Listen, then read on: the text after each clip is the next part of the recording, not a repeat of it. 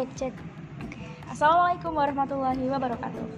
Sebelumnya, kami ucapkan terima kasih kepada Ustazah Yasi sebagai guru sejarah Indonesia. Kenalin, aku Ilma Safina dan di sini aku nggak sendirian. Aku ditemenin sama Aku Anissa Umum Tasfatul Rahmah. Nah, di sini kita mau berbincang tentang uh, freedom of speech, yaitu kebebasan berpendapat. Tapi spesifikasinya ada pada sejarah di masa Orde Baru. Aku ada pertanyaan. Apa yang ada di kepalamu kalau kamu itu ingat negara Indonesia? Nah, berhubung kita nih lagi berbicara tentang freedom gitu ya, kebebasan. Nah, Indonesia ini tuh terkenal dengan sebutan negara hukum. Iya. Ini udah jelas. Kita tahu bahwa UUD kita pada pasal 1 ayat 3 yang berbunyi bahwa negara Indonesia ini adalah negara hukum.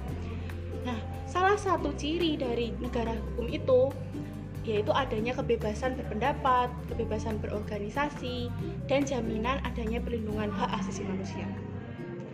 Nah, yang dimaksud hukum di sini itu nggak hanya kayak hukum-hukum yang kita tahu, tapi eh, semua tindakan dari penguasa maupun rakyat itu harus berdasarkan pada hukum, serta kegiatan-kegiatan ataupun aksi dari demonstrasi ini itu merupakan salah satu hak yang kayak kita itu dilindungi negara gitu. Jadi ya udah gitu.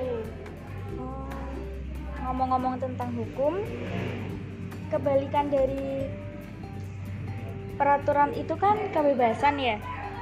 Nah, ya Aku juga pernah dengar istilah kebebasan berbicara atau freedom of speech. Itu apa sih sebenarnya? nah kalau menurut, menurut pendapatku ya yang aku tahu kebebasan berbicara itu ya kebebasan yang mengacu pada sebuah hak untuk kamu itu berbicara itu bebas tanpa adanya kayak apa ya eh, pembatasan ataupun kayak ya sensor-sensor kayak gitu loh tapi yang jelas kamu juga harus memperhatikan eh, ini itu menyinggung atau enggak terus kayak ini itu mengutarakan kebencian atau enggak kayak gitu Setuju, setuju. Terus kita tuh ada nggak sih prinsip dalam berbicara tadi agar tidak melenceng juga tapi kita juga ada kebebasan kayak yang kamu jelasin tadi. Oke, sebagai eh, tadi ya pedoman tadi prinsip ada. Nah, ini tuh diutarakan pada eh, free speech debat yang mana mengutarakannya itu dalam bentuk 10 prinsip kebebasan berpendapat. Aku jelasin satu-satu ya. Oke. Yang pertama itu ada semua manusia harus bebas dan dapat mengekspresikan diri untuk mencari, menerima maupun menyampaikan informasi. Jadi itu kayak tanpa batas gitu. Oke. Terus yang kedua, itu kita itu bisa mempertahankan semua bentuk informasi komunikasi de- terhadap gangguan-gangguan yang emang itu tuh kayak eh, tidak menguntungkan publik maupun swasta. Jadi itu harus ada batasannya gitu. Kita juga harus menjaga agar itu tuh enggak terganggu gitu. Terus yang ketiga, itu kita bisa membutuhkan dan membuat media yang terbuka dan beragam sehingga dapat membuat keputusan berdasarkan informasi yang baik dan berpartisipasi dalam bentuk kehidupan politik. Jadi kita ini tuh berbicara juga ada manfaatnya gitu. Dan kita itu juga bisa ikut andil dalam eh, membawa negara ini itu biar maju lagi kayak gitu dalam tadi eh, politik kayak gitu. Terus yang ke eh, keberapa ya tadi ya? Il? Keempat, Oke, yang keempat itu berbicara secara terbuka, yang pasti dengan sopan dan attitude yang baik. Terus yang kelima itu mengizinkan untuk tidak eh, apa ya berbicaranya itu harus kayak diskusinya itu harus terbuka. oh, Jadi kayak jelas ya. Hmm, jelas kayak gitu. Terus yang keenam kita itu tidak boleh melakukan ancaman kekerasan. Jadi kita nggak boleh mengintimidasi gitu. Terus yang ketujuh menghormati orang meyakini atau me- mempercayai suatu hal, tapi bukan berarti kita itu percaya atas keyakinan dia gitu. Oh ya, itu sama juga kan kayak yang diajarkan sama Islam. Iya benar. Jadi itu kayak gimana ya? Kita itu menghormati agama lain, tapi kita juga punya prinsip iya gitu. benar benar terus yang ke berapa tadi il kedelapan oke kedelapan itu sem- semua pihak atas kehidupan pribadi harus menerima kayak kayak apa ya ya kita itu saling mengawasi gitu intinya Jadi itu- saling menjaga Iya, saling menjaga. Terus yang ke sembilan, kita harus mampu untuk melawan penghinaan pada reput- reputasi kita. Jadi itu kita juga harus membela karena gimana ya kan kita itu hidup di negara yang hamnya itu bagus gitu hak asasi manusianya itu bagus dan kita juga dilindungi oleh negara gitu kan yang mana ya itu tadi kita punya hak dan kewajiban itu dan yang terakhir kita itu bebas untuk menentang batasan berekspresi. Jadi kalau misalkan nih kamu batasan berekspresinya itu di kayak dibatasi gitu kamu bisa menentang. Tapi dengan batasan itu tadi kayak apa ya itu tuh harus dengan alasan yang benar emang emang apa ya emang itu tuh perlu diutarakan. Dan sekali lagi itu buat kemaslahatan umat kayak gitu.